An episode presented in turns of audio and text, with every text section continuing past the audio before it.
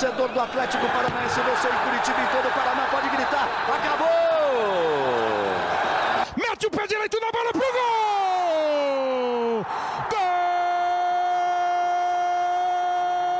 Gol! Que lance do Cirino! Espetacular o Cirino! Pode!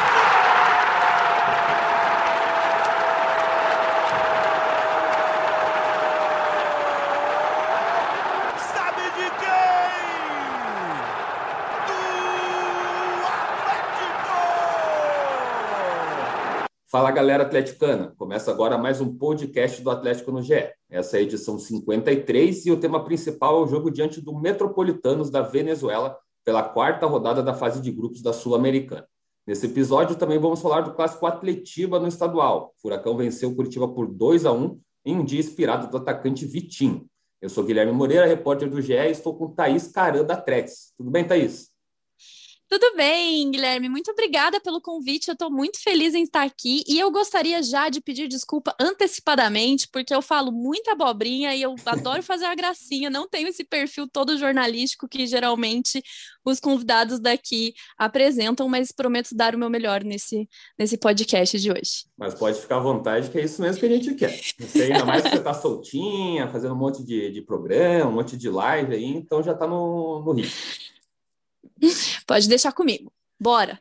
Então, o Atlético perdeu na última rodada da Sul-Americana para o Melgar por 1-0 fora de casa. O time peruano assumiu a liderança isolada do grupo com 100% de aproveitamento e tem 9 pontos. O Furacão é o segundo colocado com 6.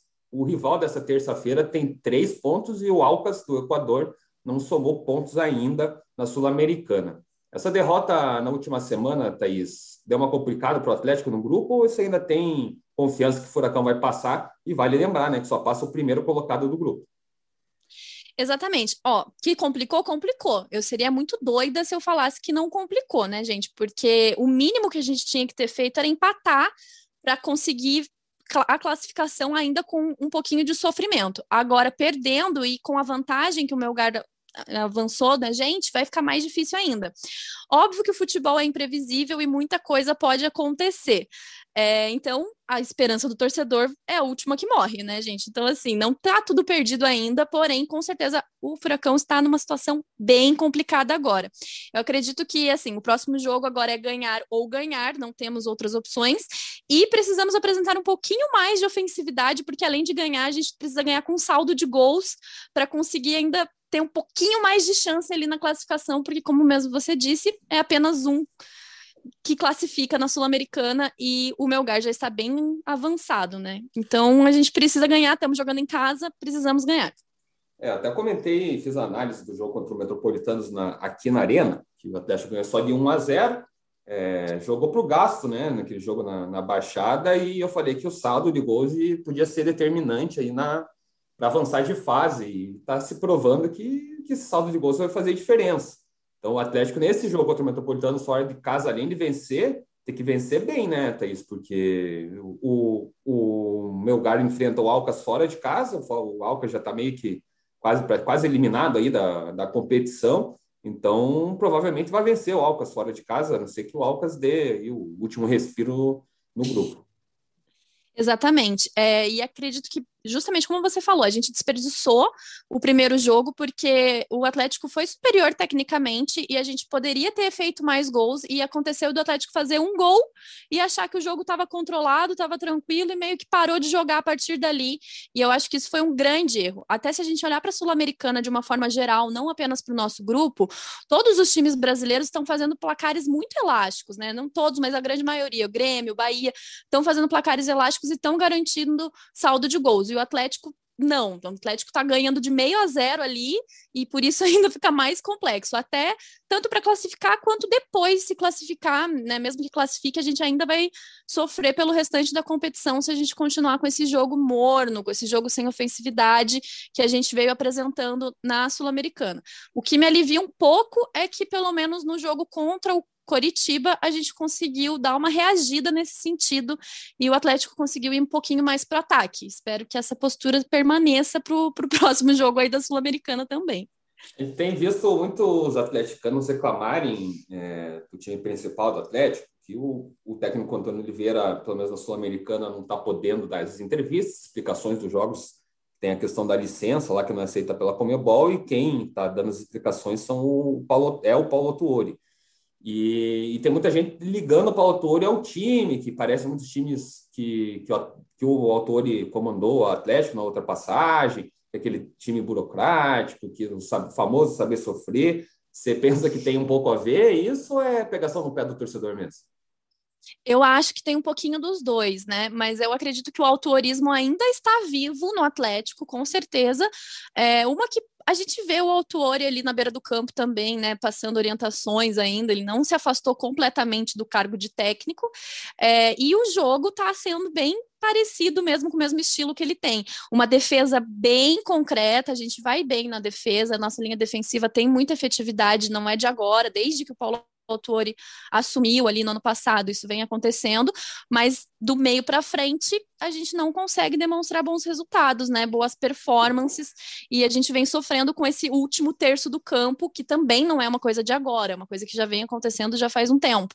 Então eu acredito sim que tem muito ainda do autorismo, da energia, da vibes, do saber sofrer, ainda tá ali no nosso espírito, e a gente precisava se libertar disso, porque eu, como torcedora, e eu acredito que boa parte da torcida concorda, a gente gosta de ver jogo pegado, a gente gosta de ver jogo que as pessoas estão com vontade de jogar, que os jogadores estão dando ali a raça, tudo deles, né? Ainda mais no Campeonato Sul-Americano, em que os times da América do Sul têm essa característica de serem mais raçudos. Então, quando a gente vai para uma competição assim, a gente também quer ver o nosso time jogando dessa forma, né? E a gente não está conseguindo ver isso porque ainda temos esse futebol burocrático, como você bem falou. O problema do ofensivo que você comentou do Atlético pode ter um agravante nessa terça-feira, que é a falta do Nicão. O Nicão está suspenso, ele conseguiu levar 3 amarelos nos 3 jogos do grupo D da Sul-Americana. Nesse último quase passou despercebido, mas ele levou o cartão no finalzinho do jogo, e ele é desfalque certo do Furacão para a partida contra o Metropolitanos. Quem que você colocaria no lugar, Thaís? Acho que o Matheus Babi pode ser uma opção, fazendo dupla ali com o Kaiser. Você coloca o Carlos Eduardo, que se recuperou de lesão, até jogou o Atletiba, foi titular, então fica à disposição. Quem que você pensa que seja a melhor opção para o Antônio Oliveira escalar? Eu acredito sim que, seria meio arriscado colocar, né, Babi e Kaiser juntos, porque ainda não foi algo que a gente viu, mas pode ser que seja algo que dê certo. A gente também tem o Vitinho, né, que poderia entrar ali também na ponta para auxiliar nesse sentido. Com certeza o Nicão vai fazer muita falta, pela força física, pela proteção de bola que ele tem, pela experiência, e enfim, né, o Nicão, ele é o nosso remanescente ali, é a nossa esperança, e infelizmente, estando sem ele, já dá um medinho, mas também acho que a gente tem peça, sim, para repor. Provavelmente vai ter que ter uma mudança no esquema tático para conseguir fazer alguma coisa diferente, até para a gente ser mais ofensivo, porque, sinceramente, a gente estando com 6 pontos, agora, é meio que tudo ou nada, assim. Eu não tentaria um time retranqueiro agora, que não faz sentido nenhum, porque, digamos que é como se já não temos nada para perder mais, né? Então, eu jogaria o time todo para frente. Eu gosto do Carlos Eduardo, o meu Cadu Gol. Agora a galera me cancela na internet. Galera me cancela na internet. Mas eu acho que o Cadu tem seus momentos. Eu espero que desça, porque não é sempre que acontece, mas às vezes acontece uma inspiração ali do Carlos Eduardo e ele consegue fazer umas coisas incríveis. E eu tô contando com isso, mas tendo o Carlos Eduardo, o Kaiser, o Babi como uma opção, o Vitinho também vejo como uma boa opção. Ele vem numa evolução bacana, né? Ele passou muito tempo parado, ele é um jogador jovem, mas ele tem uma finalização excelente. Então, quando ele consegue ele se acertar no campo e tal, eu acho que ele vai muito bem, ele foi muito bem no jogo contra o Coritiba, e eu acredito que ele possa ser uma opção bem viável para a gente também, na Sul-Americana.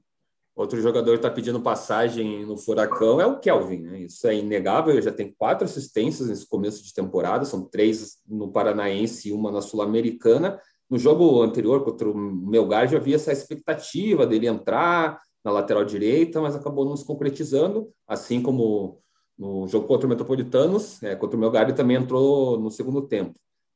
Agora, com mais uma assistência nesse clássico Atletiba, você acha que dessa vez o Antônio Oliveira, que comandou o time no Paranaense, vai falar assim: não, acho que agora o Kelvin tem que entrar, porque não é possível manter o Eric na lateral direita improvisado, né? Diga-se de passagem. Exatamente, eu gostaria aqui, inclusive, aliás, de fazer um apelo. Antônio Oliveira, eu sei que você escuta esse podcast, por gentileza, para de inventar, vamos botar o Kelvin para jogar. O Kelvin, ele já vem mostrando serviço há muito tempo já, não é de agora. Ele realmente é um jogador que é muito rápido e ele tem uma precisão no passe e no cruzamento que só ele tem no nosso time, sabe? O que ele fez no jogo contra o Coritiba, no primeiro gol, foi um absurdo na assistência que ele deu, e não só essa, né, todas as outras. Eu acredito que, assim, não tem por que a gente ficar batendo cabeça na lateral direita, sendo que a gente tem o Kelvin, tipo, não vejo sentido nenhum em ficar batendo cabeça, e o Eric no meio vai muito bem, que é o lugar dele. Então, gente, a gente fala, a torcida do Atlético tá martelando isso tanto, que eu espero que a energia emanada pelos torcedores chegue até lá no CT e ilumine a cabeça do Antônio, para que a gente consiga começar o jogo já com o Kelvin. O Kelvin, além de tudo, tem resistência, é um jogador que aguenta tranquilamente jogar aos 90 minutos, então, tipo, eu não vejo motivos para o Kelvin estar no banco ainda. Eu acho que isso também, boa parte da torcida, a grande maioria, concorda com essa opinião aqui. Olha, eu concordo também, o Kelvin tem que ser titular, e o Eric eu colocaria no meio, eu acho que numa vaga ali do Christian. Acho que penso que seja a solução, e no ataque, tanto o Carlos Eduardo ou o Vitinho na vaga do Nicão, que está suspenso, seria uma boa. A equipe violeta, que é o Metropolitanos, vem de vitória por 3-2 contra o Alcas em casa. Os jogos do Metropolitanos acontecem no Estádio Olímpico da Universidade Central, na capital Caracas, e tem capacidade para quase 25 mil torcedores, mas, né, estamos numa pandemia e não vai ter ninguém lá, fora os jogadores, comissão e imprensa. O jogo está marcado para 19h15 de terça-feira, e vale lembrar que não tem altitude, né? São 900 metros lá. Então, tá tranquilo. O Thiago Heleno, que é um jogador que não gosta de jogar, não pode jogar na altitude, tá confirmado. E você tem um palpite para esse jogo, Thaís? Ai, gente, eu com palpite, não sei se vocês me acompanham, mas, assim, uma que eu tô meio zicadora ultimamente, tô até com medo de dar palpite. Mas assim, eu não vou dar, não é nem palpite, a minha torcida é para que a gente consiga meter logo uns 4-0, sabe? Tipo, vamos ganhar. Vai ser um dia lindo, os jogadores vão acordar felizes, vão tomar um café da manhã esplendoroso, vão ter um dia feliz, vai estar todo mundo faceiro, iluminados, Deus vai olhar pra gente, vai falar, hoje é o dia de vocês, e aí a gente vai ganhar com uma larga vantagem para conseguir essa classificação. Olha, aí tem otimismo, hein? Pô, se eu não for otimista, quem é que vai ser, né, Guilherme? Pelo amor de Deus. Tem que ser otimista mesmo, que é o que resta nesse momento do Atlético no Sul-Americano. Você falou do Vitinho, Thaís, e ele foi o nome do jogo no Clássico Atletiba. O Atlético fez assim como no jogo contra o Cascavel CR, usou os reservas do time principal, na sua maioria, tirando o Denner ali, que foi titular e depois acabou saindo no intervalo com uma lesão, e justamente o Denner saiu e entrou o Vitinho, e que foi o cara que resolveu a partida. Como que você viu esse jogo do Atlético contra o Coxa? É um clássico, primeiro Atletiba de 2021, na temporada 2021, né? Porque a gente pode lembrar que no Brasileiro do ano passado, que se estendeu para 2021, comecinho de janeiro, ele teve aquele 0-0 horroroso no Couto, que eu não gosto nem de lembrar. E você gostou da atuação do Atlético? Foi mais a vitória, foi mais importante para ter essa confiança até para esse jogo de terça-feira? Olha, eu posso te falar assim, comparando aos últimos jogos do Atlético, eu gostei, né? Tendo como parâmetro os nossos últimos jogos, eu gostei porque eu vi uma reação, eu vi uma diferença ali no olhar, e a gente conseguiu ser mais vertical e ser mais ofensivo, finalmente, que é algo que a gente está pedindo há muito tempo. Mesmo assim, eu não posso dizer que foi um super jogo do Atlético, não dá para dizer que foi nosso melhor jogo do mundo, porque a gente fez ali 1-0, tomou um empate, e por muito pouco o jogo não acabou empatado em 1-1, né, porque foi bem no finalzinho. Eu não sei se eles estão fazendo isso por querer com a gente também, sabe, de no Atletiba querer inventar de fazer gol nos acréscimos, porque no final do Paranaense do ano passado foi a mesma coisa. Mas eu espero que, se eles estão fazendo porque eles parem, porque essa mania vai acabar com a gente como torcedor, que a gente fica nervoso aqui desse lado. Mas eu acho que faltou ainda, faltou um pouquinho ali na performance dos jogadores, principalmente ainda falando da ofensividade, porque eu acredito que, assim, na nossa defesa a gente vai bem. Eu fico muito feliz com a atuação do Bento, porque mesmo sem o Santos ali e tal, o Bento ele segura muito bem a bronca, era um clássico e tudo mais. Nossos defensores vão muito bem, nossos laterais também estão legais. Eu acho que ali o meio-campo e a parte da frente ainda precisa ter um pouquinho mais de efetividade. O Matheus Babi não conseguiu apresentar ainda o futebol que valha a maior contratação da história do Atlético, mas eu também acho que isso é muito cedo. As pessoas às vezes caem matando e cobrando. Cedo já dele, né? Exatamente, mas gente, eu li um tweet até hoje falando assim, o cara não sabe nem o nome da rua da casa dele ainda, como é que vocês querem que ele já saia fazendo gol, sabe? Com certeza. Imagina, passando frio aqui em Curitiba, o menino veio lá do Rio de Janeiro, agora vem aqui pegar 9 graus de noite aqui em Curitiba, gente, calma, deixa o garoto chegar e se adaptar, mas eu acredito que existe um potencial ali, sim, mas precisa de tempo, né, e enquanto esse tempo não passa, a gente tá jogando Sul-Americana, Paranaense, daqui a pouco começa Brasileirão, Copa do Brasil e tudo mais, então, a falta de ritmo dos nossos jogadores, porque a gente joga com os aspirantes e tal, eu não acredito que isso possa ser uma desculpa, porque é uma opção a gente jogar com os aspirantes no Paranaense, então a gente precisa garantir o ritmo dos jogadores do time principal, tanto os reservas quanto os titulares, de outra forma, se não for no jogo, que seja em treino, sei lá, né, faz amistoso, não sei, mas a gente sente essa falta de ritmo no elenco como um todo, né? E tava faltando a calibragem ali do pezinho para conseguir acertar no gol, porque no jogo de 1-0 ali da Sul-Americana, no que a gente perdeu contra o Melgar, cara, a gente fez 27 finalizações e foram, 6 no gol. Isso é um absurdo, entende? Eu acho isso um absurdo. Isso tá sendo até a rotina, porque no próprio... Contra o Curitiba mesmo, né? Primeiro tempo foi um chute no gol, só aquela bicicleta do Canezinho, o resto também, nada, tudo para fora. O time de aspirantes às vezes tem dificuldades, porque ele jogou contra o Rio Branco, ficou com um a mais, ganhou, né, de 2-0, mas também demorou ali até fazer o gol, era muita finalização para fora, é algo que o Atlético precisa melhorar. Precisa melhorar demais, mas eu gostaria agora que você falou de destacar a bicicleta do Canezinho, gente, que aquilo ali, eu não tô acreditando até agora que aquilo aconteceu, o grito que eu dei porque eu achei que a bola ia entrar, não tá registrado, gente, mas assim, o que foi aquilo? Só gostaria de dar esse destaque, parabéns Canezinho pela sua bicicleta, poderia ter entrado, foi um pecado não ter entrado. Foi um pecado mesmo, o Wilson foi buscar lá no ângulo, mas não foi buscar a bola no ângulo do Vitinho, que garantiu a vitória. O Atlético tem 12 pontos no Campeonato Paranaense, é o 5º colocado, vinha de derrota contra o Azul e se recuperou, e vai enfrentar o Maringá domingo na Arena, às 18 horas. Vai voltar com o time de aspirantes, né? Bruno Lazaroni comanda de volta, quem sabe tem alguns reforços de volta, não a maioria dos reservas do time principal, mas ele um Alvarado, quem sabe um Felipe Aguilar, até o próprio Nicão, que está suspenso, então ele fica aí disponível se o Atlético achar por bem utilizá-lo. E como que você vê esse jogo contra o Maringá? Tem um palpite também? Acho que venceu a obrigação, porque o Maringá é um time que está bem ali no limite, ele não sabe o que está brigando ainda, porque ele tem 8 pontos, ele está a 1 ponto do Rio Branco, que cairia hoje para a divisão de acesso, e está 1 ponto atrás também do Londrina, classificaria para a próxima fase. Como você vê esse jogo, Thaís?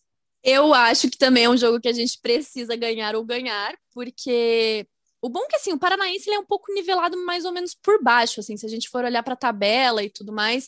Então, assim, se a gente ganhar, a gente já vai para 15 pontos, e isso já leva a gente para uma posição um pouquinho melhor, obviamente, dependendo dos outros resultados. O Maringá está em 10º lugar, como você falou, e a gente vai jogar em casa, né? Então, assim, a gente precisa ganhar. Eu gostaria muito que o Nicão jogasse. Eu acho que seria bem bom, porque já que ele não vai poder jogar, né, na Sul-Americana, eu botaria ele para jogar contra o Maringá, mas eu não sou técnica, talvez por isso mesmo que eu não seja, né, para dar esse tipo de ideia. Não, mas eu acho que ele vai ficar descansando, gente. Ele é jogador, tem que jogar. Eu acho que jogar ali para a gente conseguir garantir uma vitória, para conseguir dar uma respirada no Campeonato Paranaense, porque... e as pessoas falam, o Paranaense não é tão importante, mas claro que é importante, sabe? A gente tá aqui jogando, é o nosso futebol, é o futebol paranaense, aí o Atlético, o único time da Série A ali, que tá no Campeonato Paranaense, levando pau dos times que estão na Série C, entende? Eu acho isso muito feio pra gente. Eu acho que a gente precisava ganhar logo, se recuperar logo no Paranaense, porque se a gente...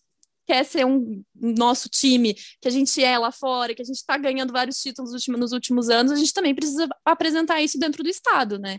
E então, um tetracampeonato, que é inédito também na história do Atlético do Paranaense, né? A gente não tem mais aquele peso como tinha anteriormente, mas é um tetracampeonato.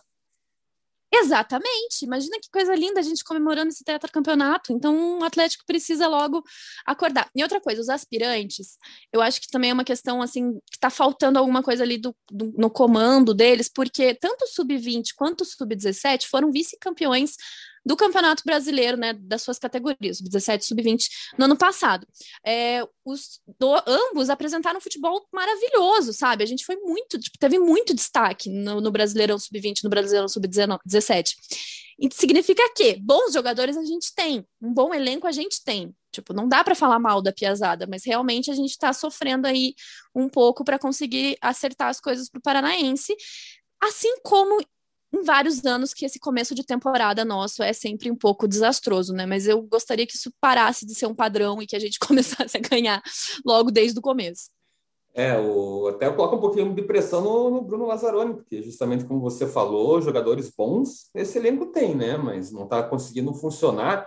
E a gente já tinha comentado em podcasts anteriores que o Atlético tem mesmo esse padrão de começar mal e embalar durante o Campeonato Paranaense. Mas agora as vitórias estão vindo mais com a ajuda dos reforços do time principal do que pela meninada ali jogando bem. Então esse domingo contra o Maringá é uma boa oportunidade em casa do Bruno Lazaroni fazer aquele jogo para convencer um pouquinho mais, né? Para a torcida ter um pouquinho mais de confiança nesse time que... Mesmo quando ganha, quando é com o time de aspirantes, fica aquele pezinho atrás, fala, ganhou, mas né, se fosse um time melhor, tinha perdido.